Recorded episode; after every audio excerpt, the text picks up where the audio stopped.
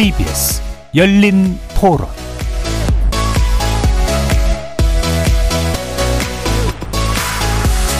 안녕하십니까. KBS 열린 토론 정준희입니다.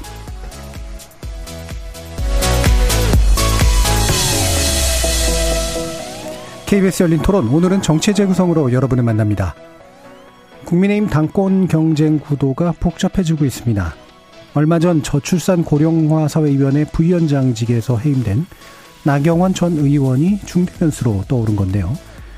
당대표 출마에 부정적인 메시지를 대통령실 측이 낸 거란 분석 속에서 이른바 윤심 위주의 줄 세우기 양상이 과연 어떤 파급 효과로 이어질지 국민의힘 전당대회 소식 일부에서 만나보겠습니다.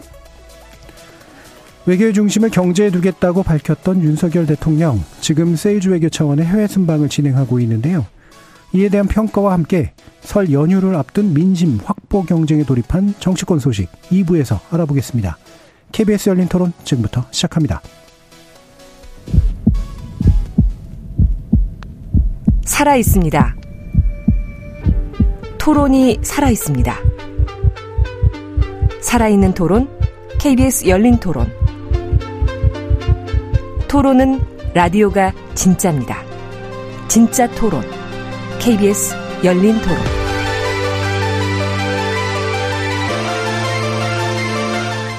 정치를 보는 색다른 시선, 정치의 재구성 함께 해주시는 네 분의 논객 소개해드리겠습니다.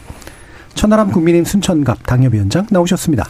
네, 순천의 천하람입니다. 하헌기 더불어민주당 전 상근부대변인 자리하셨습니다. 예, 더불어민주당 하헌기입니다. 최수영 시사평론가 나와주셨습니다. 네, 안녕하세요. 최수영입니다. 김준우 변호사 함께 해주셨습니다. 네, 안녕하세요. 김준우입니다. KBS 열린 토론 문자로 참여하실 분은 샵 9730으로 의견 남겨주시면 됩니다. 단문은 50원, 장문은 100원의 정보 용료가 붙습니다. KBS 모바일 콩과 유튜브를 통해서 무료로 참여하실 수 있고요. 모바일 콩을 통해서 보이는 라디오로도 만나실 수 있습니다. 자, 국민의힘 전당대회 과연 어떤 상황으로까지 가고 있는가? 이게 이제 뭐 친윤 비윤이라고 나눌 수도 없는 굉장히 좀 이상한 지경이 되는 것 같은데요. 핵심은 이제 나경원 전 의원하고 연관된 겁니다. 자, 이 결정의 배경을 어떻게 일단 보고 계시는지 천하람 변호사님 말씀 주시죠. 네, 이게 뭐 해임이 나온 이상 사실은 의도가 다 드러났다라고 봐야 될 것 같습니다. 그 전에는 뭐 이런저런 뭐, 뭐 정책적인 문제니 뭐 이런 얘기가 나왔습니다만은 그런 분석은 의미가 없는 것 같고요. 어, 나경원 전 의원의 당대표 출마를 바라지 않는다라는 게 솔직한 뭐 대통령실이나 뭐 친윤계 주류의 심정이 아닌가 싶습니다. 근데 이게 저도 좀 사실 저, 제가 어안이 벙벙한 수준인데 나경원 전 의원은 얼마나 어안이 벙벙할까라는 생각이 들고요. 제가 알기로도 최근에까지도 나경원 전 의원은 참모 회의 같은 거를 하면서도 어떻게 하면 대통령과의 관계를 좀더더 좋게 할까, 뭐더잘 회복시킬까? 이런 논의를 중점적으로 했다라고 뭐 전해지고 있고 원래 저희 당에서 뭔가 주류적인 입장에 계속 서 계셨던 분이라 조금 이해하기는 어렵습니다만 어찌 됐든 어 지금 터져 나오고 있는 나경원 전 의원에 대한 어떤 어 친윤들의 굉장히 강경한 뭐 거의 무슨 욕만 안 했을 뿐이지 욕을 하는 것과 다름없는 어 얘기들과 대통령실의 해임 결정을 놓고 보면 어 결국 나경원 의원의 출마를 막겠다라는 예. 의지의 표현이나 그렇게 보입니다. 예. 자, 이게 이제 나경원 의원의 태도나 어떤 입장에 대해서는 뒤에서 좀 더 분석해 보겠습니다만 대통령실이나 대통령의 입장이 왔다 갔다 한 건지 나경원 의원이 그에 맞춰서 왔다 갔다 한 건지 아니면 한쪽은 일관됐는데 한쪽이 왔다 갔다 한 건지 뭐 여러 가지 해석들이 있을 수 있을 것 같아요. 김준우 변호사님. 일단 우리 저출산 고령사회위원회라는 게 이제 저출산 고령사회 법에 따라 설치되어 있는 위원회입니다. 예.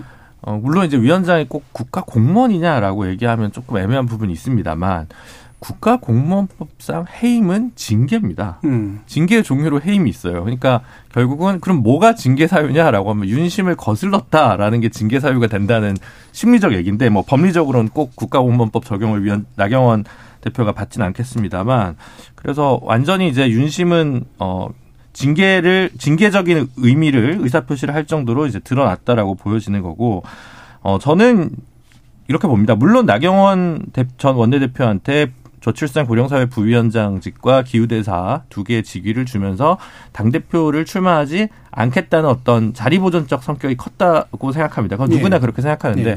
문제는 그러고도 지지율이 안 나온 김기현 전 원내대표 탓이라고 저는 생각합니다. 네, 2주째 강조하고 있습니다. 그렇기 때문에 이제 조금 뭐, 뭐 여론조사에서는 예. 1등으로 나온 부분도 있습니다만 나경원 위원장이 계속 지지율이 나오니까 본인으로서는 마음이 동할 수밖에 없다. 음. 그리고 아마도 패스트트랙 기소권 때문에 청문회 자리를 거쳐야 되는 직위에는 지금 당장 오르기 어려운 점까지 감안한다면 나경원 위원장 입장에서도 자기가 제- 제일 지금 바라볼 수 있는 가장 강한 자리가 당대표, 선출직인 당대표이기 때문에 이렇게 지지율이 나온 상황에서 가만히 있기도 어려운 상황이었으면 좀 분명해 보이고요. 그래서 이것은 뭐 누가 더 잘못했다라기보다는 뭐 서로 간의 생각이 어, 정세 속에서 좀 바뀔 수밖에 없고 응축돼서 뒤틀릴 수밖에 없었지 않나 싶고요. 그래서 저는 지난주에도 말씀드렸지만 지금은 김기현 전 원내대표가 스텝업을 하는 게 더 중요한 문제고 그것이 결국은 변수를 결정하지 않을까라는 생각이 드는데 제가 나경원 전 원내대표의 측근이라면 일단 출마 선언을 하시고 그 후에 단일화를 도모하는 방식으로 하면서 설 연휴 민심을 한번 체크해 보는 게 어, 슬기로운 접근이라고 조언을 드릴 것 같습니다. 예. 이게 슬기로 이게 김준우 변호사님 말씀을 어떨 땐 들어야 되고 어떨 땐 안 들어야 되는데 이게 슬기롭지 않을지 잘 모르겠습니다. 지금까지 보면은 대통령실이 쓰는 어떤 힘이라는 게 그렇게 어, 만만치 않은 거기 때문에요, 그렇죠?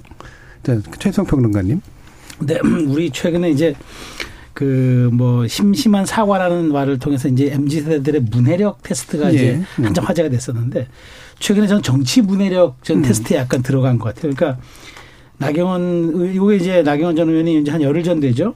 자기가 문자와 유선으로 자기가 사의를 통보했다니까 음. 대통령실이 받은 바 없다라고 음. 그랬어요. 그러니까 참 이것도 헷갈리는. 어느 사람 분명히 문자로든 유선으로든 했다는데 받은 바 없다고 하더니 나경원 의원이 다시 한번 사의를 표명한다고 언론을 통해 얘기하니까 또 언론을 통해서 그거 뭐 인사혁신처를 통해서 뭐 문서가 접수되면 우리가 네. 알아서 할 거라고 또 얘기를 해요. 그러다가 한 하루 이틀 휴장 가더니 그 다음엔 대통령께서 여전히 애정이 있다. 네. 근데 또 일각에서는 그게 애증이었는데 잘못 음. 받아들였다. 또 그런 얘기도 있고. 그래서 예.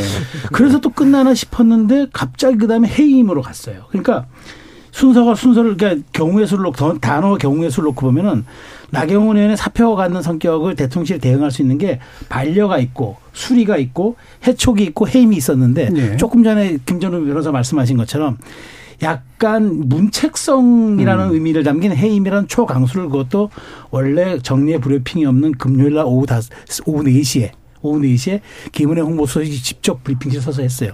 이건 이제 저는 그 어떤 선을 넘었다고 보는 거죠. 네. 그러니까 우리가 이제 왜 돌아올 수 없는 강을 건넜다 흔히들 표현하는데 저는 이제 강을 건넌 거죠. 근데 강을 건넌 건 좋은데 그러면 이제 뭐 잔도까지 불살랐느냐? 저는 음. 그렇게까지 보진 않아요. 음. 저는 잔도는 여전히 남아 있다고 봐요. 지금 최근에 이제 뭐 좀 이따 뒤에도 나- 나경원 얘기를 하겠지만 대통령실이 이렇게 강수를 보냈는데 어찌됐건 순방까지는 휴전이 될 겁니다. 순방 귀국까지는. 그렇다면 이번 주 주말까지는 대통령실의 내부 입장이 다시 한번 정리될 수 있는 기회가 있고 또 한번 어떤 형태로든 나경원 의원을 또 달랠 수 있는 기회가 있는데 마련하면은 잔도라도 조금 어, 복원될 것 같고 예. 그게 없으면은 잔도는 불살라졌기 때문에 그 다음에서 오는 선택지는 나경원 의원의 출마와 불출마인데 저는 뭐 출마 쪽 가능성보다는 좀 불출마의 가능성을 더 씻습니다. 이유는 나경원 의원이 이제까지 단 한 번도 어떤 그 야당은 해봤지만 비주 비주류는 안 해봤어요. 네.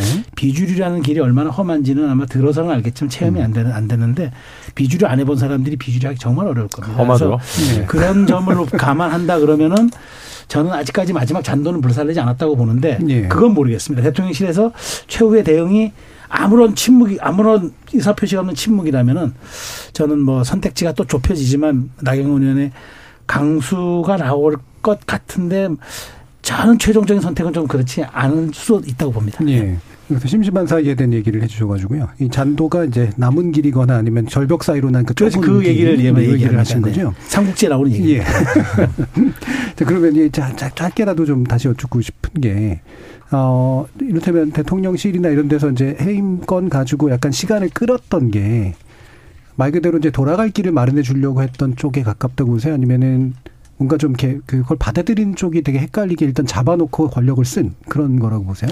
저는 대통령실이 약간의 기회를 열어준 거라고 봐요. 음. 저전 느낌적인 뭐제 뇌피셜이지만 근데 나경원 의원이 거기에서 그 조금 강수를 내세웠어요. 그게 음. 뭐냐면 대통령의 성공은 얘기하지만 호가호위하는 사람들은 너희들은 말할 자격이 없어라고 하는 순간 저는 이제 그 접점의 예. 여지가 사라졌고 음. 대통령실에서도 이거는 이제 우리가 항복을 받아내야 되겠다라는 음. 쪽으로 약간 선회하지 않았을까라고 저는 추측합니다. 예, 하원기 부대변인.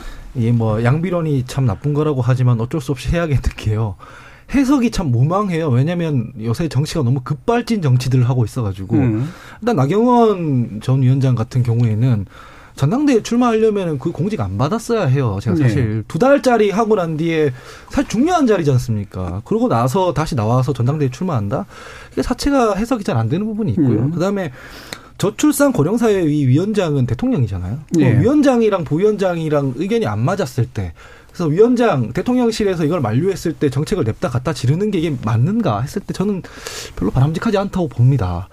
하지만 그렇다고 해서 대통령이 이거를 채- 책임 장관 뭐 책임 총리제 이거 했- 하겠다고 했던 대통령께서 이게 지금 자기랑 의견이 좀 안 맞는 얘기를 부위원장이 한다고 그걸 냅다 강- 아주 신경질적으로 반응하면서 잘라내는 게 저건 또 맞는 표현인가. 음. 이견이 있으면 논의 테이블 마련해서 앞으로 잘 정리하겠다고 하면 될 문제지 않습니까? 이 자체가 약간 둘 다 급발진했다고 저는 생각을 하고요. 어쨌든, 어쨌든 그래서 사의 표명을 했는데 이걸 아까 뭐 최상 평론가님 말씀 잘 해주셨지만은 애정이 있다고 해서 멈춰놓고 다시 해임을 하는 것은 제가 이 영화 비스티 보이즈에 보면은 음. 폭력을 행사하면서 사랑한다고 말하는 그런 장면이 있거든요. 저 그게 떠오를 정도로 예. 되게 그로테스크하게 여겨졌습니다. 그래서 음. 이 부분들에 대해서 좀 정리를 하면서 갔으면 좋겠다. 이 사실 어 장관급 되는 사람들, 장관이랑 대통령실이랑 의견 안 맞았던 사례들은 여러 사례가 있습니다. 6월 달에 보면 고용노동부 장관이 뭐 지금 논의가 되고 있는 주 52시간 관련해서 얘기를 하니까 대통령실은 정부 공식 입장 아니다라고 해서 안 맞았던 적 있지 않습니까? 이런 것부터 해서 지금 소통이 잘 안 되고 있고 여당 내부의 권력 투쟁에 너무 골몰하고 있는데 바람직한 모습이 아닌 것 같고 음. 그다음에 이런 모습을 보일수록 여당 전당대회에서 국민들의 관심은 점점 더 멀어질 거다라고 말씀드리고 예. 싶습니다. 이게 멀어지진 않을 거 마음은 멀어지는데 관심은 더 갈 수도 있을 것 같아요. 어디까지 가나 보면서 예, 예. 자, 0014님이 이제 당권에 마음이 있었으면 정무직을 받지 말았어야 하고 그렇다고 사의를 표명한 사람을 해임하는 것도 정상은 아닌 것 같습니다. 어찌됐든 대통령실의 빠른 해임은 아직 직을 유지하고 있는 이상민 행자부 장관의 경우와 매우 비교되네요. 라는 말씀 주셨는데 하원기 부대변인 혹시 이렇게 토론하시다가 문자 보내신 건가? 싶을 정도로. 이미 아. 예약 문자 보낸 게 아닌가. 네. 예, 그러면 아 이게 이제 짚어봐야 될 게 친윤, 비윤 뭐 이거 가지고도 지금 말이 좀 되게 많은데 어 스스로는 비윤이나 반윤이 전혀 아님에도 불구하고 그런 상태에 빠져버린 나경원 의원 의 상, 그 상황을 어떻게 좀 봐야 되는가? 확실히 뭐 입장이라고 하는 건 자신의 이념이나 선택으로만 결정되는 게 아니기 때문에 김준우 변호사 좀 말씀 주실까요?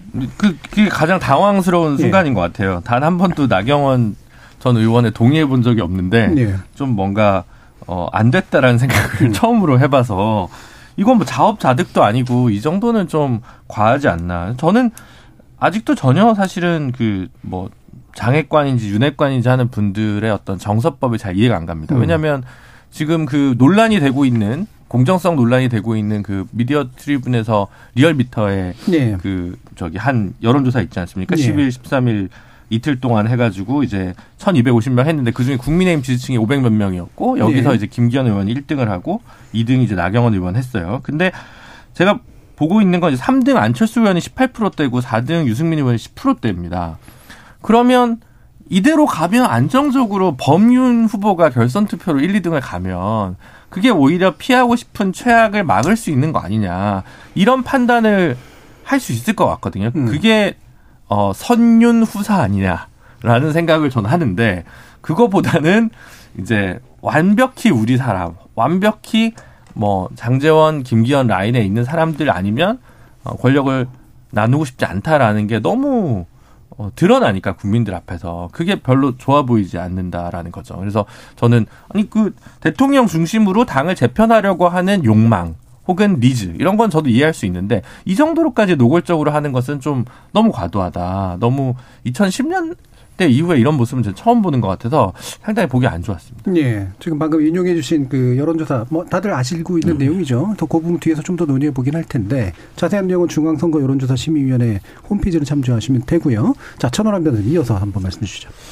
어, 네, 그, 맞, 뭐, 그러니까 지금 이제, 어, 원래는 좀 헷갈리는 게 있었어요. 네. 그러니까 나경원 의원이 비유는 아니고 약간 뭐 비장 정도 아니냐. 그러니까 음. 장재원의 지지를 장재원 의원의 지지를 못 받은 정도 아니냐. 그러니까 어 그러다 보니까 저희 전통적인 지지층에서도 아니 뭐 나경원 정도는 뭐 지지해도 뭐 이상할 거 없지 네. 대통령이랑도 잘 맞을 것 음. 같고 해서 이제 그 흐름으로 사실 오고 있었는데 저는 그러다 보니까 이번에 대통령실이랑 장재원 의원이 그 흐름에 확실하게 선을 그은 것 같아요. 음.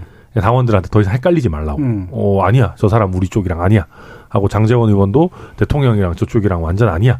제가 최근에 김기현 의원 캠프에 있는 사람들하고 얘기를 해봤는데 장재원 의원이 너무 부각되는 걸 당연한 얘기지만 부담스러워합니다. 음. 오늘 당장 김기현 의원도 그런 메시지를 사실 내놓기도 하고 며칠 전부터도 그 얘기를 했었었어요 사석에서 아 너무 우리가 끌려가는 모양새다. 근데 그럼에도 불구하고 어 그 그런 표현을 쓰더라고요. 장재원 의원은 윤심 확대기로서의 어떤 필요가 있다. 그러니까 쓸모가 있다. 장재원 의원이 얘기하면 일단 윤심이라고 다들 생각을 하기 때문에. 그래서 그런 형태의 어떤 프로세스를 거쳐서 대통령실이 메시지 내고 장재원 의원 굉장히 센 메시지로 공격을 하고 나온 거고요.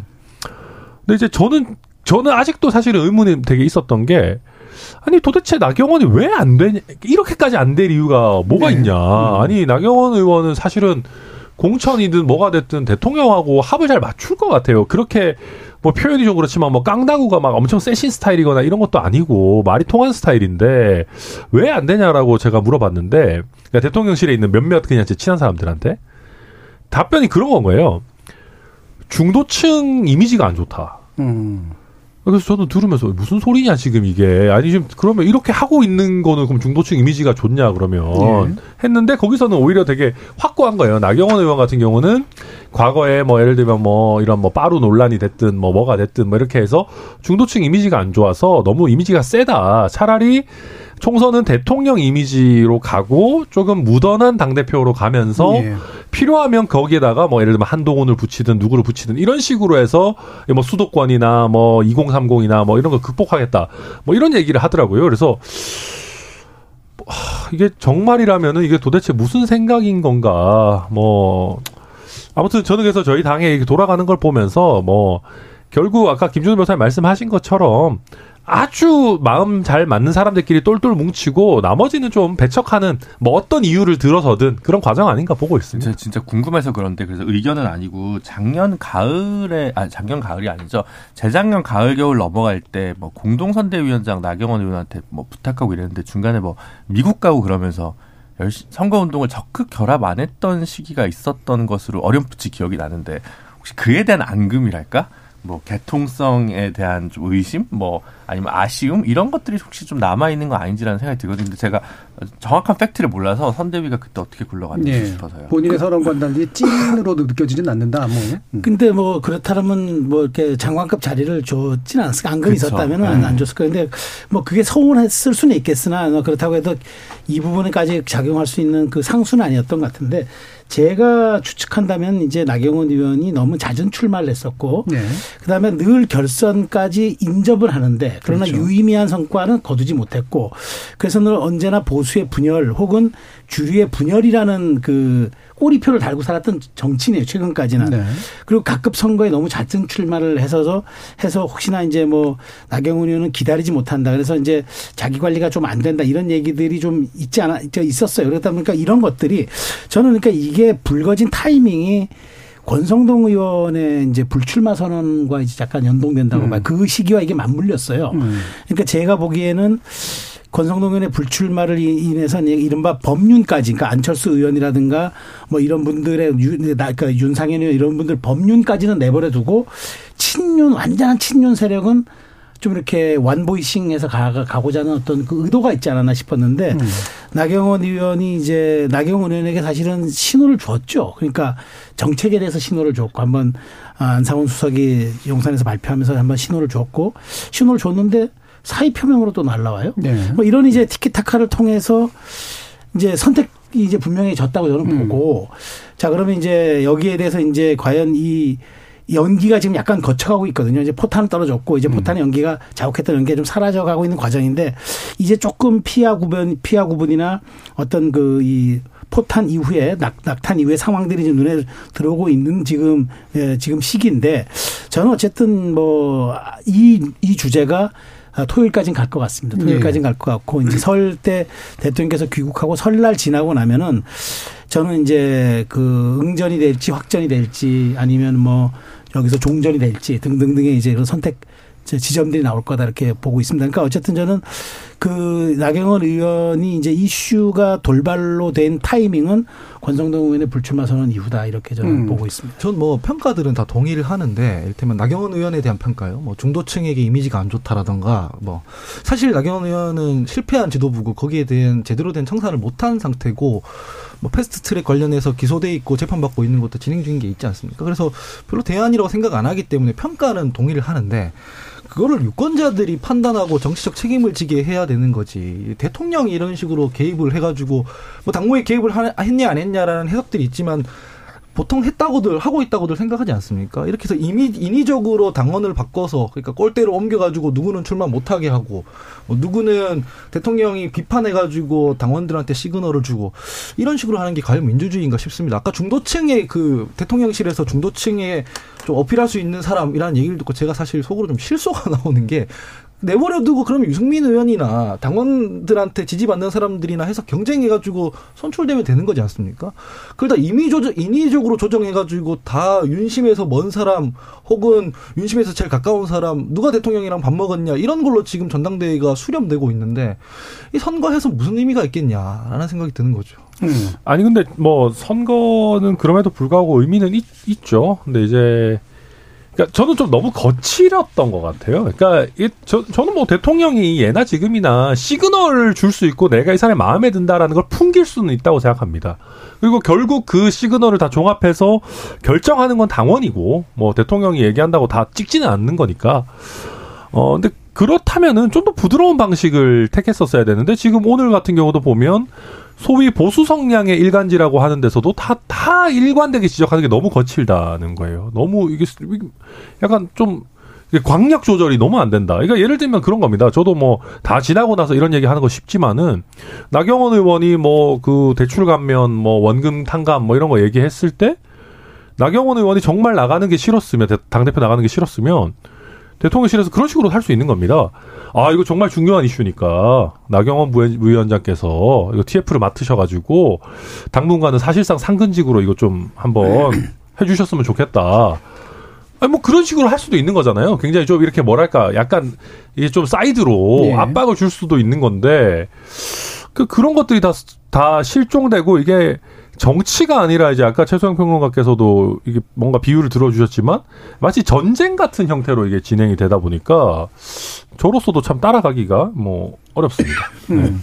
그럼 이후에 이제 당내 역학이 어떻게 될까를 좀 더 이렇게 들어가서 얘기를 해봤으면 좋겠는데요. 이게 여러 가지 변수가 있습니다만 당신 100% 선거니까요. 그러면 당원들이 이제 결국은 현재와 같은 상황을 어떻게 받아들이고 어떤 대안을 선택할 것이냐의 문제하고 연관이 될 텐데 최소영 평론가님. 네, 저는 이제 여기서 나서 나경원 의원의 선택지와 또 연동되는 문제인데, 음. 자, 저, 솔직히 좀 솔- 솔직해져 보면 지금 여론조사가 없잖아요. 예.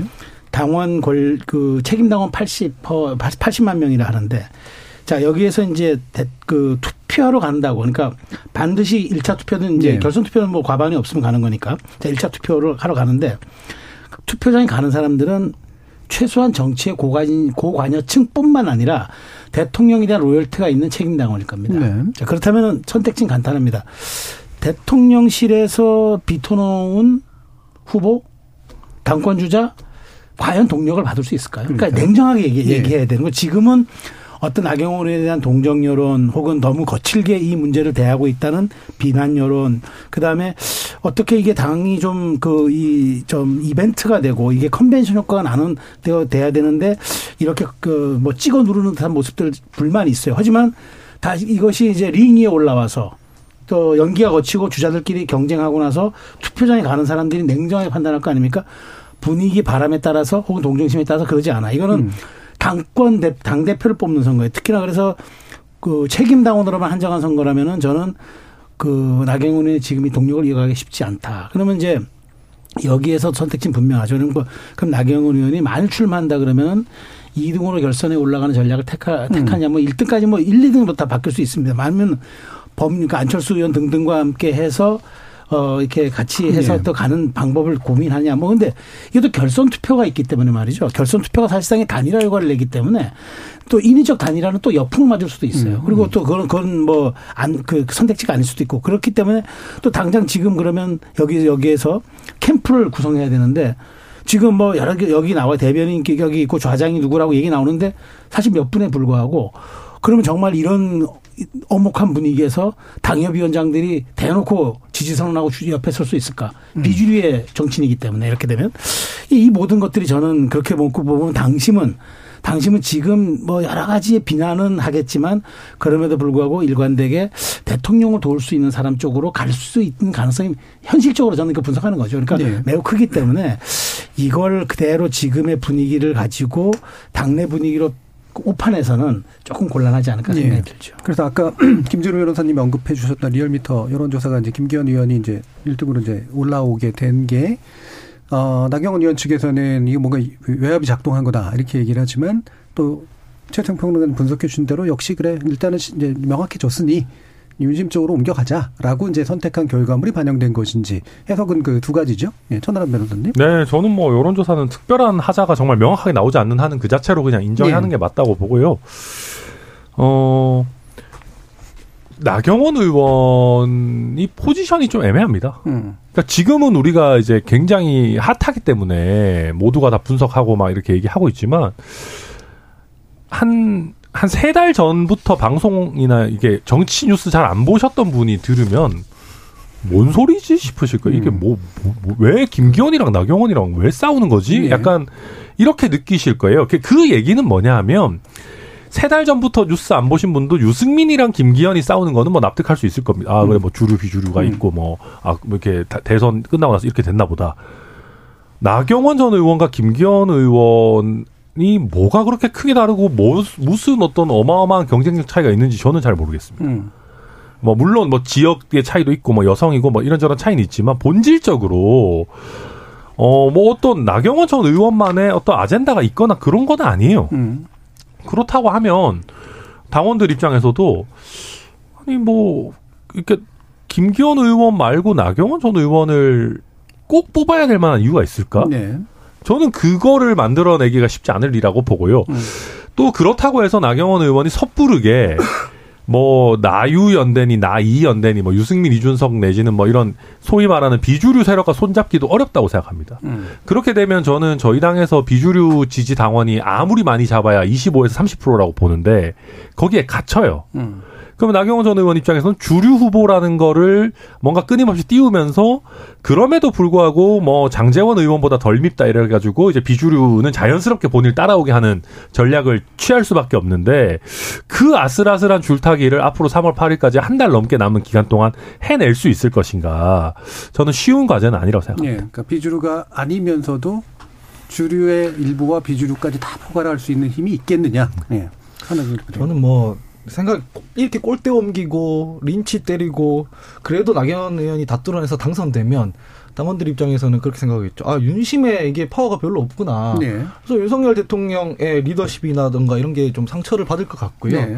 그렇다고 뭐 나경원 예 정 원내 대표가 이 그만둬 버리고 그냥 대통령이 원하는 대로 해버리면은 조롱을 받을 거라고 생각합니다.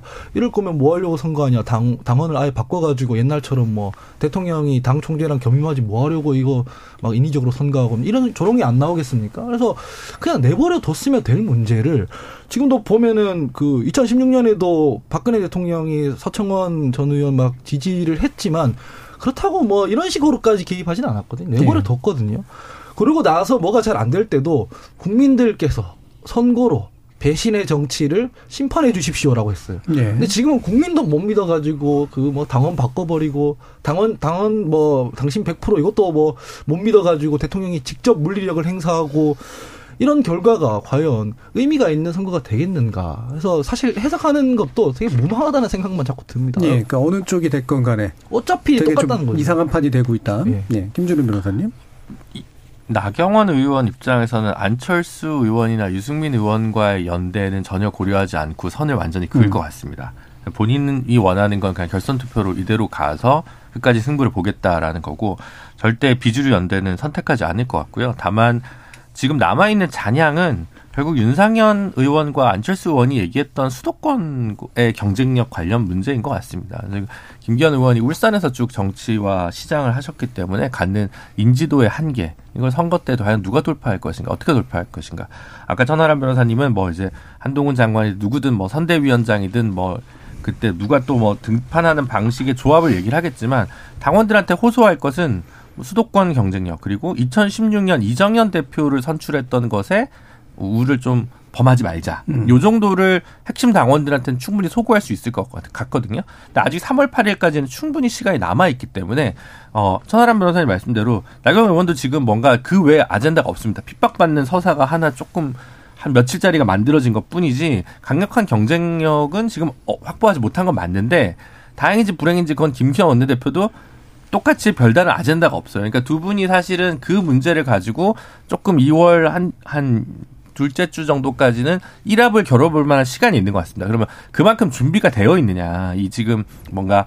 장애관에 의해서 억눌리고 있다라는 서사 외에 나경원 의원은 뭘 보여줄 수 있느냐. 그것은 유승민, 안철수와 연대는 아닌데 거기에 따라서 또 달려있는 부분이 있기 때문에 저는 아까도 얘기했지만 끝까지 못 갈 수도 있어도 이대로 그냥 접기에는 본인의 정치적 생명과 여러 가지 명분 싸움에서도 굳이 그럴 필요가 있을까라는 생각이 들고 그냥 뭔가를 보여줘야 된다는 거죠 대신에. 네, 음, 저도 여기서 하나 좀 지적하고 싶은 거는 이제 정치가 원래 이렇게 계속 움직이잖아요. 뭐 정치돼 있는 게 아니니까. 근데 지금 나경원 의원의 여러 가지 이제 뭐 아까 우리가 저 선택을 하냐 마느냐 각자의 생각이 다를 수 있는데 저는 여기 이제 변수가 하나 또 이제 지금 하나 이제 슬슬 생기고 있는 게 김기현 의원이 조금 전에 우리가 여론조사 얘기했죠. 이제 이 여론조사 미디어 트리뷴을해서 했던 여론조사가 사실 응답률이 3.7%밖에 안 돼요. 그러니까 네.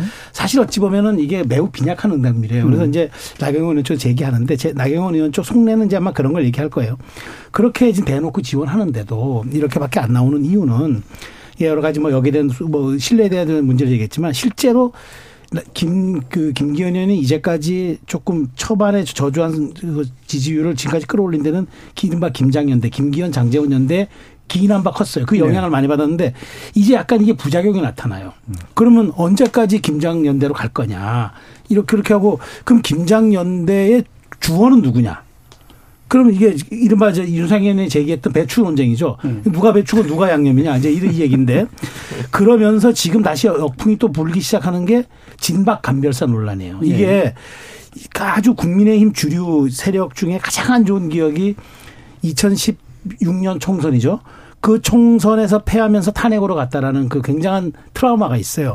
이게 이제 딱 건드리는 순간 아 이게 또 호가호위 하는 건 아니야라는 그래서 지금 아마 프레이밍 전환이 필요한 시기인데 지금 김기현 의원 입장에서는 이른바 진박 논쟁에서 빨리 진박 그러니까, 그러니까 아니, 진박이 아니죠. 그러니까 친윤 비윤 논란에서 네. 빨리 나오고 싶, 싶어 하고 나경원 의원 입장에서는 수도권 연대 혹은 그 그쪽을 굉장히 왜소하게 몰아붙이면서 또 다른 그 어떤 선거 구도 그러니까 선거 구도 자체에 대한 프레이밍이 형성되면은 또 서- 이거는 뭐 하나 움직이는 거니까 선택할 수 있죠. 그래서 지금 불고 있는 김기현 의원의 상승 기류와 동시에 불고 있는 일종의 그 말하자면은 어 간별사 논란 이거 굉장히 부정적일 수 있거든요. 네거티브한 소지일 수 있기 때문에 이 부분이 좀 어떻게 확산되느냐의 부- 부분도 약간 지금 상수가 아닌 변수로 좀 고려돼야 할 지점 네. 같아요. 전 짧게 제가 외부자의 시선으로 보면 누가 양념이고 누가 배추냐면 다 양념인 것 같아요. 좀 아주 자극적인 조미료만 있고 배추가 실제로 없는 거죠. 왜냐면 누가 당 대표 했을 때 이 당이 이렇게 변할 것이다. 혹은 뭐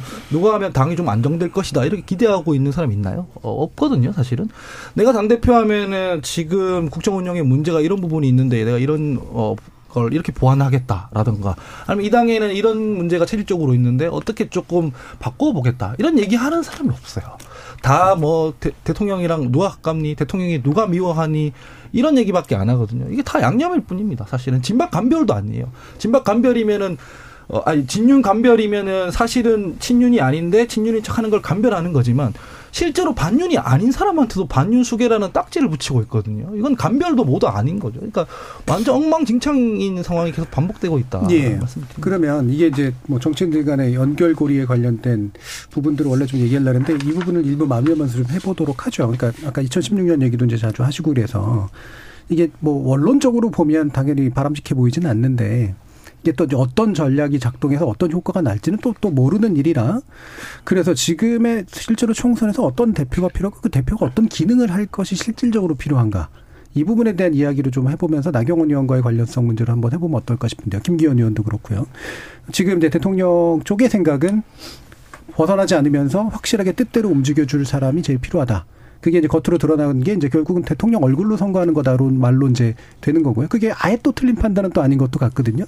어떻게 보시니 천하람 변호사님? 네, 그거는 저희 당의 큰 두 개, 아니 저희 당뿐만 아니라 모든 당의 큰 두 개의 뭐랄까 관점이 있는 겁니다. 네. 첫째는 이제 대통령과 당이 혼연일체가 돼가지고 우리가 잡음 없이 국정과제를 충실하게 수행하고 하고 해야, 해야 된다. 그러면은 우리가 이길 수 있다. 뭐 특히 어, 요새는 뭐 이재명 대표 리스크 있기 때문에 뭐 내부에서 내부 총질만 없으면 이긴다. 이제 음. 이런 주장인 거죠. 그 다음에 두 번째는 지금까지 우리가 망해온 역사를 놓고 봤을 때 오히려 소수파를 과하게 억압하고 음. 당내의 다양한 목소리를 포용하지 못했기 때문에 당이 이 모양이 된 거 아니냐. 어, 여러 당내 비판들을 건전하게 소화하고 승화시켰으면은 탄핵이라는 그런 상황까지 갔겠느냐. 라는 이제 소수파가 필요하다라는 이 관점이 있는 겁니다. 근데 이 두 개의 관점은 말 그대로 관점이기 때문에 토론한다고 해서 어떻게 해결되는 그렇죠. 문제가 아닙니다. 예. 그리고 지금은 어, 첫 번째 말씀드렸던 혼연일체가 돼야 된다라는 관점이 훨씬 더 득세하고 음. 있습니다. 그거는 제가 봤을 때는 뭐 원내가 됐든 당원들이 됐든 마찬가지입니다. 이게 특히 대통령 임기 초창기고 예. 그렇기 때문에 그래서 어 2016년에 슬픈 기억을 당원들도 갖고 있지만 반대로 얘기하면 최근에 또 자극적인 기억이 있거든요. 이준석 대표의 기억입니다. 음. 어, 아, 당대표랑 대통령이랑 너무 싸워도 곤란하겠는 그렇죠. 걸 하고 있는 기억이 또 지금 이게 뭔가 이 자리 잡고 있기 때문에 적당히 잘 지낼 대표를 원합니다. 당원들의 생각은. 근데 적당히 잘 지낼 대표라는 선택지가 지금 없어지고 있는 음. 거예요. 완전히 대통령 편 아니면 적 이런 식으로 지금 재편이 되고 있는 상황인데 뭐 이런 상황이라면 저는 당원들의 의사는 완전히 대통령 편 쪽을 그나마 더 편안해 할 가능성이 높 다 예. 저는 음. 저는 일단 그렇게 읽고 있습니다. 예, 김준호. 저는 좀 어차피 비슷한 얘기를 할 거니까 조금만 다른 음. 얘기를 그냥 별도로 짚으면 오세훈 시장이 당선될 때도 보면 그 전에 광진구에서 고민정 의원한테 지고 그 전에 네. 종로에서 정세균 의원한테 음. 지고 그리고 근데도 또 서울시장 후보가 됐어요. 음. 사실 뭐 민주당 같으면 아마 상상하기 어려운 일인데 안철수 의원의 도움이 또 아, 뭐 여러 가지가 있지만 네. 역시 그것은 수도권에서 경쟁력 있는 대중 정치인이 몇 명 없다라는 네. 그 구도 속에서 오세훈 시장에게 다시 한번 기회가 왔다고 생각하거든요. 근데 그게 있었던 게 결국 2000년, 2004년 뭐 이럴 때 정치에 입문했던 어, 그런 분들 중에서 지금 또 원외로 가버린 뭐 김용태 의원이라든가 아니면 정계 은퇴한 남경필 의원이라든가 장관 있는 원희룡 장관 빼고 나면 나경원, 오세훈 그렇게밖에 안 남는 겁니다. 네. 그러면 이 다음은 어떻게 될 거냐? 친박, 친이 학살 공천 겪으면서 수도권에서 경쟁력 있는 정치인을 지금 배출하지 못하고 있다는 거예요. 그러니까 이게 저는 되게 보수에서 되게 뼈아픈 문제라고 생각하거든요. 아마 대통령이 중대선거구제를 검토했던 이유도 수도권에서의 좀 열세를 어떻게든 좀 구조적으로 만회해보고 새로운 신진 기회를 키워야 되는 거 아니냐라는 뭐 꼭 아주 천하람 변호사처럼 젊은 정치인이 아니더라도 지금 뭐 40대 후반, 50대 초반의 정치인들이라도 좀 더 배출해내고 성장시키고 이렇게 쌓아가야 되는데 지난 몇 년간의 개파 공천 속에서 그런 것들이 굉장히 상실됐고 어 뭐 아니면 뭐 야심차게 했는데 뭐 스크래치가 났든 예를 들면 김웅 의원 같은 경우도 뭐 여러 가지로 고- 공- 공소 고, 뭐 고발 사주 때문에 좀 스크래치가 나지 않았습니까? 이제 그런 문제도 있다 보니까 그게 지금 보수가 다음 총선을 바라보면서 좀 어, 수도권 혁신 공천 어떻게 할 거냐. 이게 좀 화두가 될 필요가 있다. 꼭 내가, 김기현 의원도 내가 수도권에서 경쟁력이 없더라도 당이 수도권에서 경쟁력이 있기 위해서 무엇을 예. 해야 된다를 음. 좀 강조할 필요가 있지 않나 싶습니다. 예, 황교. 예, 뭐 저는 이렇게 생각하는데 대통령 간판으로 총선 치르는 게 맞죠. 왜냐면은 대통령 국정 운영의 선과에 따라서 중간 평가 개념이 될 거기 때문에 맞습니다. 맞는데 그렇다고 해서 뭐 윤심으로 본선을 치르는 건 아니거든요. 네. 공천은 윤심으로 하면 안 되는 거거든요. 근데 대통령이나 여당에서 수도권이 중요하다는 말을 당위로서 당위니까 당연히 그런 얘기를 하지만 수도권 민심에서 멀어지는 길만을 택하고 있는 중입니다. 오히려 윤심에 제일 가까워지는 길을 택하고 있는 거거든요. 지금 내부에서 당대표 뽑을 때도 이렇게 사실상 규칙을 마음대로 바꿔대는데 공천할 때는 어떻게 하겠냐는 생각을 국민들 입장에서 안 하겠습니까? 윤심에서 가까운 사람들 공천하고 이러면 그게 수도권 민심이랑 일치할 리가 없거든요. 예. 근데 그렇게 뻔히 될 거다라고 예상을 사람들이 다 하기 때문에 이제 걱정을 하는 게 아닌가 싶습니다. 네, 그러니까 대통령의 얼굴로 치르더라도 대통령이 좋아하는 사람으로 치르지는 말자. 예. 저는 뭐 이제 일부, 일부 끝나가니까 빨리 그 짧게 말씀드리면은 일단 그 대통령, 그러니까 선거가 없는 시기에 대통령 중심제에서 정말 그 당대표가 한다면 관리형 대표가 맞다고 봐요. 음. 근데 선거가 있는 해에 대표를 뽑는다. 이건 관리형 대표가 좀안 돼요. 왜냐하면 음. 대중성하고 스타성이 있어야만 전국을 다니면서 유세하기 네. 때문에 그래요. 그러니까 이거는 뭐 누가 밉든 곱든의 문제를 떠나서 정말 짧은 기간에 이제 뭐 과도기고 지금 뭐 선거 없는 해고 그러면 관리형 대표가 필요합니다. 그렇지만 음. 그 스타성과 대중성을 선거가 있는 해라면 적절히 갖춘 사람을 뽑을 수밖에 없는 현실이에요. 과거 성공했던 사례도 보면은 대부분 그게 맞물렸기 때문에 이것까지 고민하는 지금 그 아마 당권 투표가 될 가능성이 있어가지고 요 부분은 좀 제가 보기엔 나경원 의원 출마 여부가 정리가 되고 나면은 이 이슈가 바로 불거질 거라고 저는 봅니다. 예, 알겠습니다. 자, 일부에서 지금 나경원 전 원내대표 문제를 중심으로 해서 어, 국민의힘의 당권 경쟁 상황 좀 짚어봤는데요. 이어지는 2부에서 설 전에 우리 정치권 이슈들이 어떤 게 또 있는지 한번 어, 하나하나 이야기 나눠보도록 하겠습니다. 여러분은 KBS 열린 토론과 함께하고 계십니다. 토론이 세상을 바꿀 수는 없습니다. 하지만 토론 없이 바꿀 수 있는 세상은 어디에도 없습니다.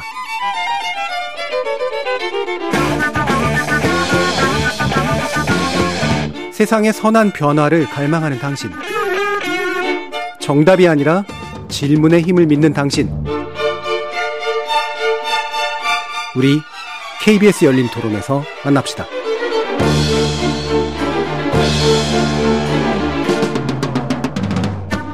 KBS 열린 토론 월요일 코너 정체 재구성 최수영 시사평론가 김주루 변호사 천하람 국민의힘 순천갑 당협위원장 하원기 더불어민주당 전 상근부 대변인 이렇게 네 분과 함께하고 있는데요. 자 일단은 2부 첫 순서는 윤 대통령 해외 순방 관련 이야기 간단히 좀 나눠보도록 하죠. 어 이게 뭐 징크스라고 하는 표현까지 좀 나왔었는데 해외 순방이 좋은 결과로 잘 안 이어지던 그런 기억들이 좀 있어서요. 이번까지는 어떻게 좀 진행되고 있다고 보시는지 일단 최수영 평론가님. 네, 저는 아주 순항하고 있다고 봅니다. 그러니까 저 이번엔 또 뭐 MBC의 기자를 탑승함으로써 네. 또 불필요한 논란을 잠재웠고요. 그러니까 또 안 태웠으면 안 태운 대로 또 이슈가 됐어요. 그래서 어쨌든 그것도 잘 잠재웠고 그다음에 지금 떠나서 지금 사실 첫날부터 사실 굉장히 큰 성과 예상 예견되었던 건데 저는 큰 성과가 많았다고 보고 특히 뭐 이제 지금 올해 경제 성장률이 1%도 안 된다고 얘기를 할 거의 세계 경제가 그렇다고 보는데 우리 입장에서도 이렇게 탈출구를 좀 찾지 않았습니까? 그 어쨌든 제2의 중동 붐이라는 단순히 이제 뭐 노동 집약적인 것들이 아니라 기술 집약적인 그런 부분들로 해서 했고 지금 뭐 당장 뭐 300억 달러 이상의 또 이렇게 수주까지 좀 했기 때문에 저는 굉장히 전망이 밝다고 보고 다만 저는 이- 여기에서 우리가 뭐 국빈 대우를 받았고 뭐 양 그저뭐 2년 만에 뭐 미국 대통령 그 거- 버금가는 뭐그 국빈 한 대를 받았고 이건 뭐 별로 뭐뭐 많은 분들이 얘기했으니까 이거 언론 보다 났으니까 얘기하고 싶지는 않고 이건 꼭 한번 짚- 집어먹고 짚어보고 싶어요. 왜냐하면 윤 대통령이 이번에 많은 성과를 냈던 게 이게 오랜 결과물들이에요. 네. 우리가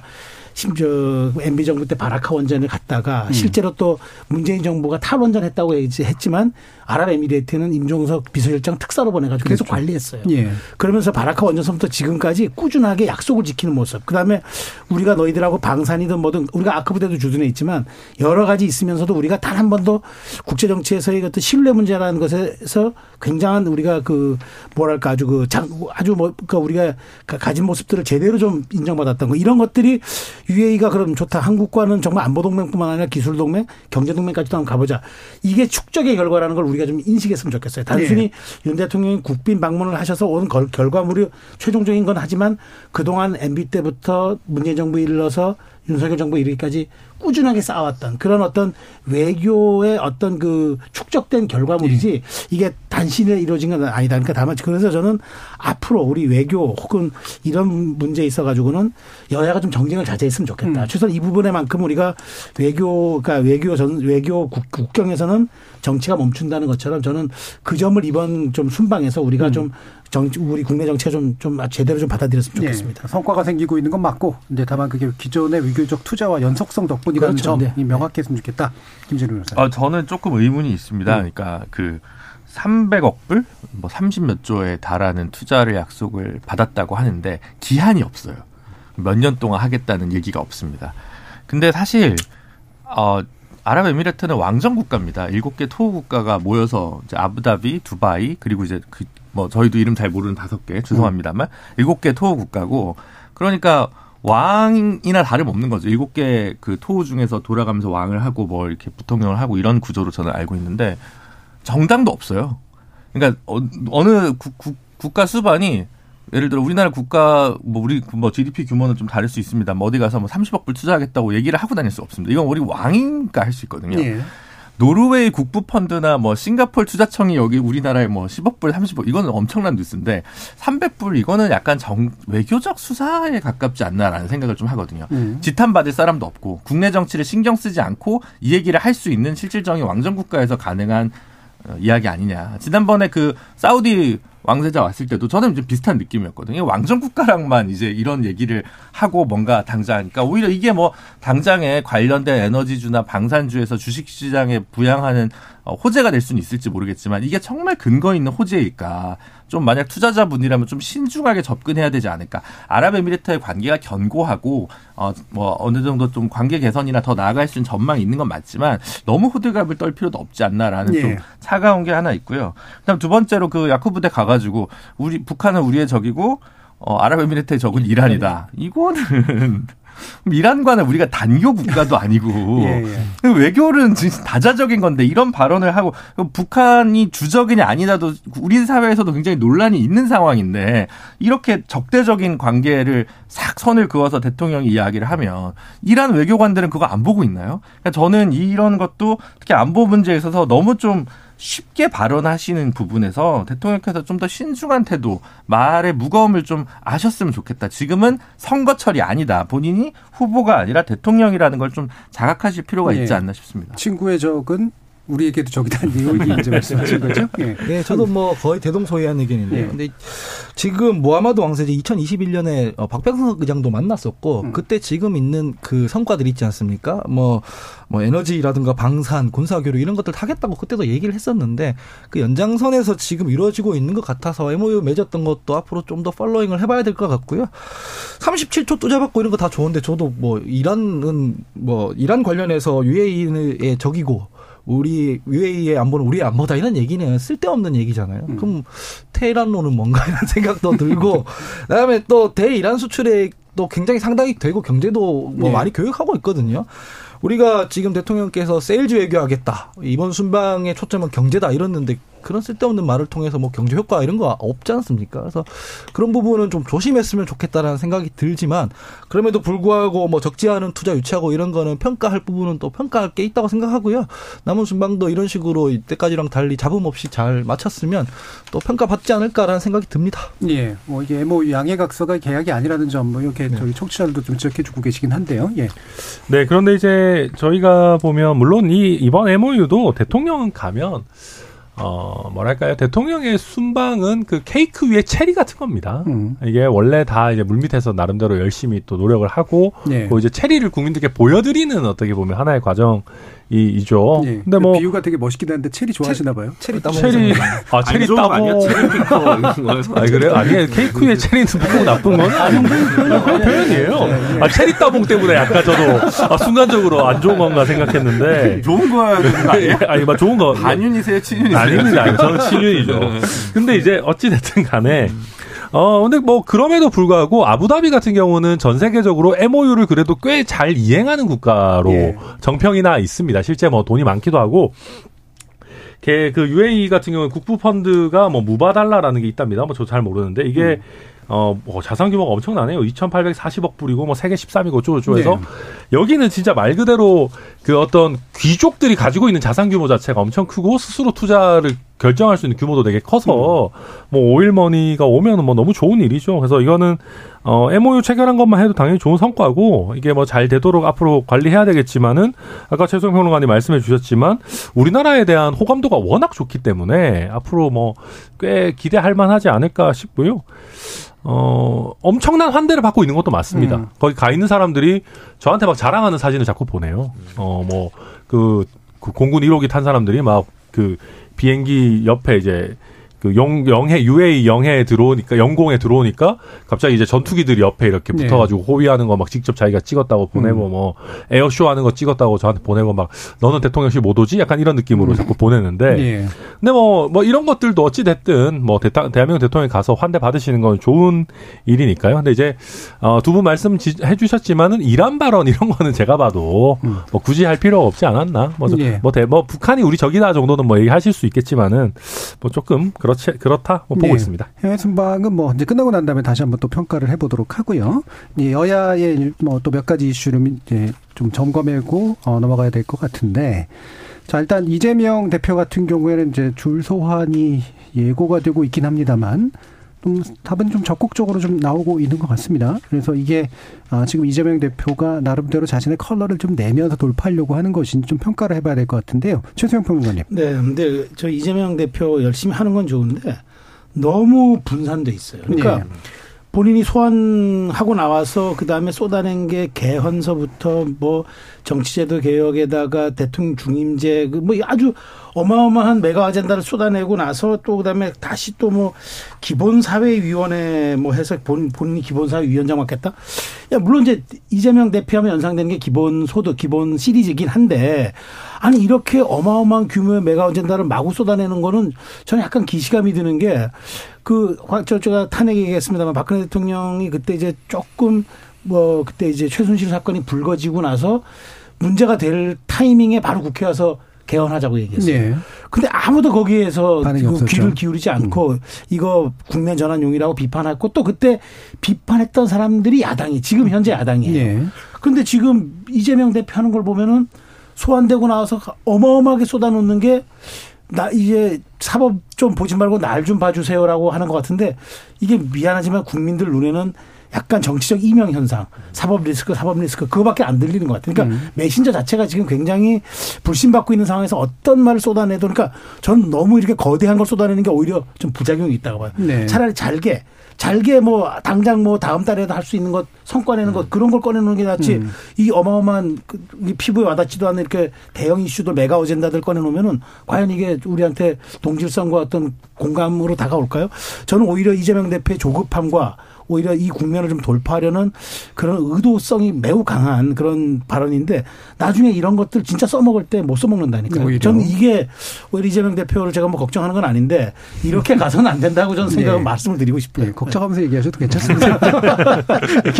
그러니까 안 하던 신년 기자회견을 갑자기 하고 네. 소환되고 나서 근데 이제 민생 뭐 추경 30조 프로젝트가 하나가 있고 그 다음에 선거제도 개혁해야 되는데 개헌까지 같이 하자. 이건 뭐 묻고 더블로 가 이- 이런 음. 약간 느낌이고 그 다음에 이제 기본 사회 뭐를 위한 준비를 하겠다. 뭐 이게 크게는 세 축이었던 것 같아요. 제가 그 어, 신년 기자회견문을 보면. 그러니까 마음이 급하니까 이거 저거 이거 필요해 저거 필요해를 다 우겨 넣었는데 그것도 예를 들어 1월 1일 2일에 맞춰 가지고 뭔가 한 것도 아니고 지금 와 가지고 갑자기 하니까 뭔가 조율되지 않고 정제되지 않고 어, 잘 안 될 것 같은, 이걸 하면 잘 안 될 것 같으니까 이것도 넣고 이것도 음. 넣고 이제 막 그냥 약간 어장을 관리하는 식의 어떤 느낌으로 한 것 같아서 최수영 평론가님 말씀대로 좀 메시지가 좀 뚜렷하지 않다. 지금 필요한 거는 물론 선거제도 개혁과 관련된 부분도 중요하겠습니다만, 그러니까 우리가 야당이지만 다수당일 때 가질 수 있는 위력과 입법 성과는 무엇입니다.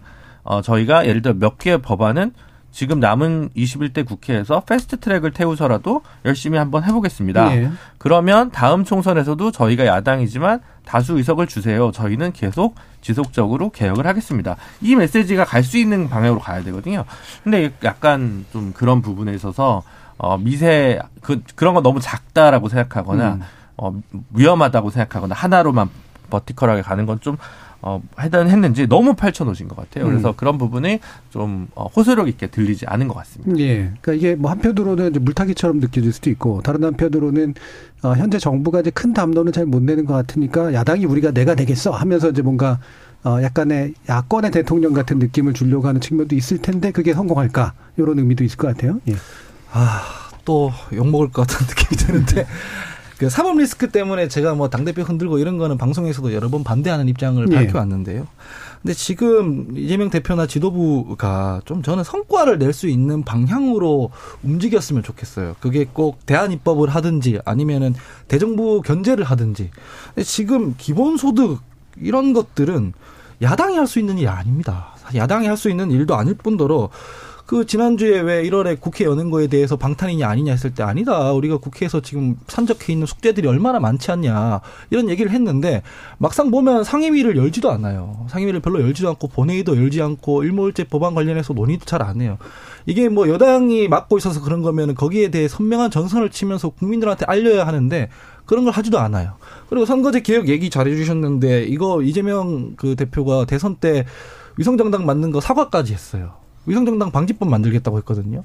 그리고 지난 전당대회에서 당원들 90% 이상의 찬성으로 저희가 결의안까지 냈습니다. 4월 달까지 뭐 선거법 개정하겠다고. 근데 개헌은 묶으면 안 돼요. 4월 달까지. 그러면 169석 의석으로 될 수 있는 것들, 지금 현안들, 뭐 일몰제 법안이 있으면 지금 현안들이지 않습니까? 뭐 근로시간도 그렇고 노란봉투법도 그렇고 안전운임도 그렇고 야당으로서 할 수 있는 이런 것들을 어, 소위 꼭지를 따면서 가야 되는데 쫙 늘어놓고 내가 진짜 지도자다라는 느낌으로 지금 하고 있는 거지 않습니까? 방금 사회자님 말씀하셨던 것처럼 이 성과가 과연 나겠는가라는 불안감이 있는 거죠. 그래서 저는 좀 정돈을 해서 현안을 먼저 점검을 해서 지금 우리가 어느 편에 서서 어떤 법부터 우리가 해야 되는지를 어 좀 국민들한테 공감대를 불러 일으킬 수 있는 방향으로 갔으면 좋겠다라는 생각이 듭니다. 음, 예. 그런 면에서 볼 때 사실은 아까 제가 윤석열 대통령 아직 너무 후보 같다. 음. 말에 인플레가 심하다라고 비판했는데 이재명 대표도 대선 후보 같아요. 예, 예. 야당 총재입니다. 그러니까 야당 대표입니다. 지금 그리고 다수석을 가진 어, 여소 야대 속에서의 그 당 대표라는 점을 좀 숙지하고 거기에 맞는 언어와 전략을 짜는 게 되게 어, 시급한 것 같은데 계속 이러니까 어, 제 생각에는 이제 이재명 대표는 대표로서는 낙제점에 가까워지고 있지 않나 싶은 생각이 많이 듭니다. 음, 천하람 변호사님. 네, 아니 뭐 저도 이- 이재명 대표 요새 보면서 선거 끝난 걸 아직 모르고 계신다라는 생각을 음. 많이 그 비슷한 느낌. 이 뭐 다 잘 말씀해 주셨고 뭐 이 그 성남 FC 때문에 출석하실 때의 모습도 왠지 그렇 게 저는 느껴졌고 뭐 전체적으로. 근데 이제 그러니까 음 그러니까 이게 제 생각에는 저희가 지금 열린 토론 정도 굉장히 그 격조 높고 우리 수준 있는 프로다 보니까 이걸 다루는 거지. 이재명 대표 신년 기자회견 내용 다루는 걸 제가 거의 못 봤어요. 예. 예. 뭐 저도 솔직히 그냥 뭐 저희가 정치 하고 있으니까 봤지 일반 국민이었으면 이거 솔직히 보지도 않았을 것 같거든요. 예, 화제성이 없다는 거죠. 네, 음. 화제성이 없고 그냥 뭐 늘 하던 기본소득 말씀 뭐 그러니까 예를 들면 정치 개혁 같은 게 그나마 야당 대표로서 뭐 화끈하게 던질 수 있는 내용인데 뭐 예를 들면 대통령이 한 거 무조건 저희도 하겠습니다. 이거는 모양 빠지니까 그렇다 예. 쳐도 예를 들면은 뭐 약간 어 화제가 될 만한 워딩들을 쓸 수 있어요. 예컨대 노무현의 꿈을 제가 이루겠습니다. 음. 뭐 라든가 그러니까 선거제 개혁 같은 거 어, 대통령 시의 적절하게 잘 던지셨고 의장께서도 국회의장도 이런 어떤 뭔가 의지 있는 거 환영한다. 그렇지만 우리가 의회에서 다석 다수석을 가지고 있는 정당이고 결국 이걸 해내야 되는 주체는 민주당이다. 이제 최적의 대통령께서도 화제를 던질 정도로 최적의 시기가 왔으니까 노무현 전 대통령의 미완의 꿈을 저 이재명이 이루겠습니다. 라고 세게 던지기 시작하면은 이제 이게 약간 당내에서 약간 이재명 대표에 대해서 의구심을 가지고 있는 친문들도 이런 식으로 아젠다를 세게 드리블해 가면은 당장 이재명 대표한테 뭐라고 하기 어렵거든요. 네. 그러니까 그런 식으로 좀 본인이 돌파력을 할 수 있는 주제들이 분명 있었을 건데 그런 거는 다 그냥 흘려보내고 기본소득 갑자기 다시 꺼내시니까 약간 뭐 뭐지 그런 생각이 좀 드는 거죠. 예. 뭐 최선표는 아닙니다. 뭐 저도 아까 말씀드려서 그렇긴 한데, 그러니까 저는 이재명 대표가 지금 이제 또 이제 말하자면은 설 이후에 벌써 대장동 영장을 이제 청구한다는 얘기도 있고 지금 아마 대단히 마음이 급할 거예요. 그리고 뭐 들리는 말에 의하면 이제 본인들 측근 오래 있었던 김용 정진상 뭐 사라지고 나서 많은 이제 좀 약간 외로움도 있다 예. 이런 얘기들도 있고 한데 그렇다 하더라도 지금의 판단이 본인의 지금 올해 일년의 가장 중요한 지금 정치적 판단이기 때문에 저는 말하자면은 차라리 정 안 되면은 레토릭으로 승부를 걸어야지 이렇게 저렇게 많은 것을 꺼내 백화점식으로 꺼내 놓는다고 해서 구매자들이 살까요? 저는 이 점은 이제 이재명 대표가 전략적으로 고민해 봐야 된다라고 한번 짧게 말씀드리겠습니다. 예. 그러니까 아마 천하람 변호사님이나 최세영 평론가님 말씀을 좀 받아서 예를 들어 이런 변화구가 있는 거죠. 선거제도 개혁만으로 원포인트 영수회담을 하자. 음. 대통령께서 관심 있다고 하지 않냐. 네. 다른 건 얘기하지 않겠다. 음. 예를 들어 이런 볼을 던지면 대통령실이 난감해지는 거죠. 대통령이 얘기했는데, 아, 그럼 국회가 논의할 사항이다. 그럼 정치를 왜 하냐. 이렇게 받아칠 수 있는 거니까 받을 수밖에 없는 꽉 찬 어떤 속도감 있는 그런 뭐 빠른 직구가 아니더라도 좀 잘 던져서 컨트롤이 된 정제된 언어와 메시지를 잘 이제 닦으셔야 된다. 이런 생각이 많이 듭니다. 예. 그러니까 약속한 것들이나 지금 당장 할 수 있는 것부터 해야 되는 거지 않습니까? 할 때면 선거제 개혁도 마찬가지고 아까 말했던 현안들도 마찬가지고 그런 거에 대해서는 전선을 긋지를 못하는데 이 거대 담론 얘기하다 보면은 그게 어떻게 성과가 나겠어요, 당장. 야당 지지층들이 봤을 때는 아, 우리 대표가 이런 것도 하네. 우리 대표가 지금 역시 대통령 감이었습니다. 이렇게 평가받을지 모르겠지만 실제로는 이게 말잔치에 그칠 가능성이 되게 높거든요. 예. 그래서 예. 그런 부분들에 대해서는 당에서 좀 전략을 재구성할 필요가 있다라는 생각이 음. 듭니다. 이게 그 또 기존의 정치문법하고 좀 잘 안 맞는 정치 현상들이 많이 나타나서 실제로 김재룡 변호사님 저 굉장히 솔깃해 보이는데 대통령심이 난감해 할까? 뭐 이런 생각도 사실 좀 대통령님 그렇죠. 뭐라는 거야? 이렇게 하실 수 있죠. 아마 뭐 노코멘트 할 가능성이 저는 봅니다. 자, 그러면 마지막으로 아 이제 2부 또 마치기 전에 우리가 이제 다음에는 또 설 연휴 기간에 껴서 이제 우리 정치지 구성 못 하게 되긴 하겠는데 그러니까 천하람 변호사님 또 이제 명절은 또 가족과 보내지만 또 이렇게 또 당협위원장으로서 보내시기도 네, 하잖아요. 순천에서 보냅니다. 예. 예. 어떤 식의 이야기들을 누구와 만나서 또 하실지 한번 한번 한번 뭐 대체로 안 좋은 얘기들만 잔뜩 많이 듣겠죠. 뭐 어떡 하겠습니까? 아, 근데 이제 어 그 그러니까 이제 결국은 그런 겁니다. 이제 어 그러니까 이- 우리 정치가 진영 논리에서 조금은 앞으로 나아갈 줄 알았는데, 네. 예, 왜냐하면은 여의도 경험이 없는 대통령이라는 게 어떻게 보면은 국민들께 기대를 드렸던 면들이 분명히 존재하는 것이거든요. 근데 막상 뚜껑을 열고 보니까 그런 식이 아니라 오히려 과거보다 진영 논리가 더 강해지고 어 심지어는 뭐 무슨 바이든으로 들리냐 날리면으로 들리냐에 따라 가지고 이 사실이 진영에 따라 나눠지는 이 현상이 가면 갈수록 더 심해지고 있다는 거죠. 그래서 어 저는 뭐 지역민들 만나 가지고 일단은 무엇보다도 뭐 불만이신 부분들을 최대한 많이 들으려고 하고요. 근데 음. 제가 요새 지역에 다니면서 느끼는 거는 그 반대, 그러니까 윤석열 대통령에 대한 비호감이 너무 세지다 보니까 터무니없는 음모론도 너무 많아요. 예. 그러니까 반대쪽의 진영에서 네. 생산하는 음. 터무니없는 음모론들도 너무 많아서 저는 뭐 만나면은 기회 되면 그런 부분들이나 좀 많이 바로 잡고, 음. 그러니까 뭐 저희가 잘못하는 부분도 많지만 뭐 그런 식으로까지 이렇게 가서는 안 된다라는 얘기들 좀 많이 나누지 않을까 생각합니다. 음. 네. 음. 저는 이제 모르겠어요. 무슨 어 대통령실 입장에서 보면 외교 순방의 효과를 극대화하기 위해서 설 연휴 직전까지 나경원 대표를 주저앉히는 게 1번 목표일 것 같고요. 음. 만약 그게 실패한다면 설 연휴 밥상에서 계속 나경원, 김장연대 이게 나올 네. 테니까 그럼 다른 뉴스가 있어야 되지 않겠습니까? 그러면 이제 이재명 대표를 불구속으로라도 성남 FC 건 가지고 기소를 할 거냐? 근데 지금 보면 거기까지 좀 모자랄 수 있으니까 대장동으로 소환을 하자. 예. 그러니까 뭐가 됐든 음. 노이즈가 되는 상대방의 네거티브와 관련된 것과 관련해서 검찰의 정무적 선택이 굉장히 또 많은 걸 좌우할 것 같아요. 그러니까 지금 이재명 대표 같은 경우는 지금 신년 기자회견 메시지가 좀 약했기 때문에 이번 음. 설 연휴의 아젠다 세팅은 어, 민주당이나 뭐 또 정의당이나 이쪽에서는 굉장히 약할 것 같고 결국은 이제 대통령실과 검찰이 음. 설 연휴 어, 아젠다를 쥐고 있다. 이번 주 뭐 3, 4일 안에 그 부분이 드러나겠죠. 예, 나경원 전 의원 씨, 전 의원 측을 어떤 정도로 이제 그 관리에서 이제 갈 거냐 문제랑 검찰이 어떤 카드로 이제 결국은 파장을 일으킬 거냐. 저는 국민의 그러니까 힘의 입장에서는 이제 음. 변수 관리 말하자면 이제 나경원 의원에 대한 거취 관리에 예. 따라서 저는 이제 좀 설밥상 민심의 이제 그 좀 증폭도가 좀 관리 그 좀 약간 높낮이 관리될 거라고 보는데 어, 어쨌든 나경원 의원이 불출마 쪽으로 선회한다 그러면은 대통령실 대통령의 순방 효과라든가 그럼에도 불구하고 이제 뭐, 뭐, 뭐 부정적이든 뭐든 이제 약간 좀 좁아 좁혀지는 그런 단계가 있을 텐데 나경원 의원이 그걸 출마를 한다 그러면은 예. 이슈가 굉장히 커지겠죠. 그러면서 대통령이 올해 순방 이슈가 묻혀질 수 있어서 요거는 요거는 이제 이슈 관리가 필요하다고 보고 저는 참 이재명 후보 이재명 대표 입장에서는 참참 안타깝고 좀 딱한 입장입니다만 김성태 회장이 이제 내일 들어오잖아요. 네. 이 뉴스가 3, 4일 갈 거예요, 또. 음. 그럼 바로 설 연휴란 말이죠.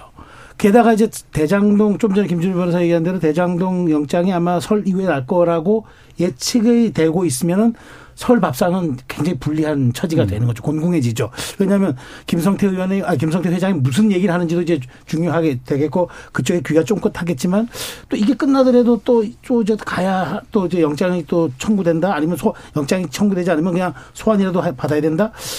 굉장히 좀 민주당 입장에서는 곤, 곤란하고 공고한 처지일 것 같은데 근데 어찌 보면은 둘, 그러니까 양쪽 다, 양쪽 다 이게 그이 관리, 이제 민주당에 대한 이슈 관리는 좀 약간 예측 불가능한 측면이 있고 국민의힘 전당대 문제와 대통령 순방 문제는 약간 예측 가능한 관리의 영역이기도 하고 요 차이가 좀 있을 뿐인데 양쪽 다 아마 많은 뭐 득점 포인트가 있는 설 밥상은 아닐 것 같다는 생각이 듭니다. 예. 그, 그리고 사실은 바닥 민심에서는 그 우리나라 4대 선거에 해당하는 그 협동조합 중시 선거가 3월 8일인가 있습니다. 예. 맞아요. 예. 치열해요. 그래서 농협, 예. 뭐 축협, 수협 다 이제 일제 선거를 하기 때문에 음. 그게 이제 자리가 많고 한 투표권자도 한 400만 명 될 겁니다. 꽤 음. 큰 선거거든요. 네 번째 선거라서 아마 그게 이제 뭐 순천이나 이런 데서 핫해요. 꽤 네. 이제 중요한 이슈. 지금 나경원이 중요한 게 아니고 그 합장이 중요하다 이렇게 수 아니 근데. 아니 저도 너무 제 위주로 말씀드렸는데 아 요새 안 그래도 그 제가 봐도 굉장히 핵심 관전 포인트가 호남에서 이재명 대표에 대한 인식이 요새 예사롭지 않습니다. 예. 이게 원래도 그렇게 좋아하지 않았는데 대선 때는 윤석열 당시 이제 후보 그러니까 지금 대통령에 대한 비호감 덕분에 뭐 굉장히 많이 노- 득표가 나온 거지 호남에서 이재명 대표를 막 마음으로 우- 받아들였다 우리 당의 뭐 핵심으로 받아들였다 이런 느낌 전혀 아니거든요. 음. 저는 그래서 민주당 지도부 아마 호남 밥상 민심 제 생각에는 아마 굉장히 민감하게 받아들이고 음. 있을 거라고 봅니다. 네. 그 전통적으로 뭐 명절 지나면서 밥상 민심 딱 지나고 이제 뭐 여론이 재구성되는 그런 거 제가 봤을 때 못 느끼겠어요. 지난 요즘은? 설 음. 추석 지나면서 느끼는 건데 그것도 정당들이 국민들 눈치를 보고 이 스윙 보터들 중도층의 의견을 좀 수렴해서 선거 이기려고 할 때나 있는 거지. 지금처럼 양 극단이 딱 갈라져 가지고 이 국민들 눈치도 안 보고 이런 상황에서는 실제로 그냥 싸움만 하고 말더라고요. 예. 크게 의미 없이 지난 1년 전에 있었던 그 설이나 지금이랑 똑같을 것이다. 이렇게 예. 말씀드립니다. 그러면 하원기 부대변님은 그 밥상에서 얘기 많이 하세요? 저는 이제 집이 대구라 가지고 예, 진짜 어려우실 것 같은데. 입국 다물고 있죠. 왜냐면은 저희 집에서 뭐 너희들도 똑같지 않느냐라고 뭐라고 할 말이 없어가지고 예, 지역적으로도 그렇고 또 그 아무래도 연배라든가 이런 좀 위치나 이런 것들도 그렇고 뭔가 이렇게 말을 주도적으로 하긴 좀 어려우실 그런 조건일 것 같아서. 그러니까 좀 유리 아주 압도적으로 논리적으로라도 누를 수 있어야지 되는데 음. 니네들은 지금 하는 게 뭐 그렇게 나은 것 같냐. 뭐 사법 리스크 이렇게 얘기하면 제가 방어를 하죠. 근데 음. 뭘 하는 게 뭐가 있다고 이렇게 얘기하면 3월 9일 이전의 민주당과 지금의 민주당이 뭐가 달라졌다라고 예. 자신 있게 제가 못 말하는 건 사실입니다. 예, 저기 김재영님은 요새 설 밥상 머리에서 정치 얘기 안 해요. 싸움 납니다라는 맞죠. 그런 그거 말씀도 맞- 주셨습니다. 맞- 자, KBS 열린 토론 월요일 코너 정치 재구성 이것으로 모두 마무리하겠습니다. 오늘 함께해 주신 김준우 변호사, 최수영 시사평론가, 하원기 더불어민주당 전 상근부 대변인, 천하람 국민의힘 순천갑 탐경위원장 네 분 모두 수고하셨습니다. 감사합니다. 감사합니다. 권력의 속성이나 정치의 본질이라는 게 결국 이익과 편당을 중심으로 한 냉정함에 있겠습니다만 최근 벌어지고 있는 여러 사건들을 보면 참 냉정하기 이를 데 없구나. 권력의 크기가 인간의 존엄과 품격의 더 앞에 있구나 하는 생각이 새삼 들 정도입니다. 그런데 냉정함에도 여러 특질이 있게 마련인데요. 이런 게 또 차가운 이성의 냉정함과는 꽤 거리가 먼 것 같아서 냉정함도 특정한 방향으로만 움직이는구나 싶기도 합니다. 지금까지 KBS 열린 토론 정준이었습니다.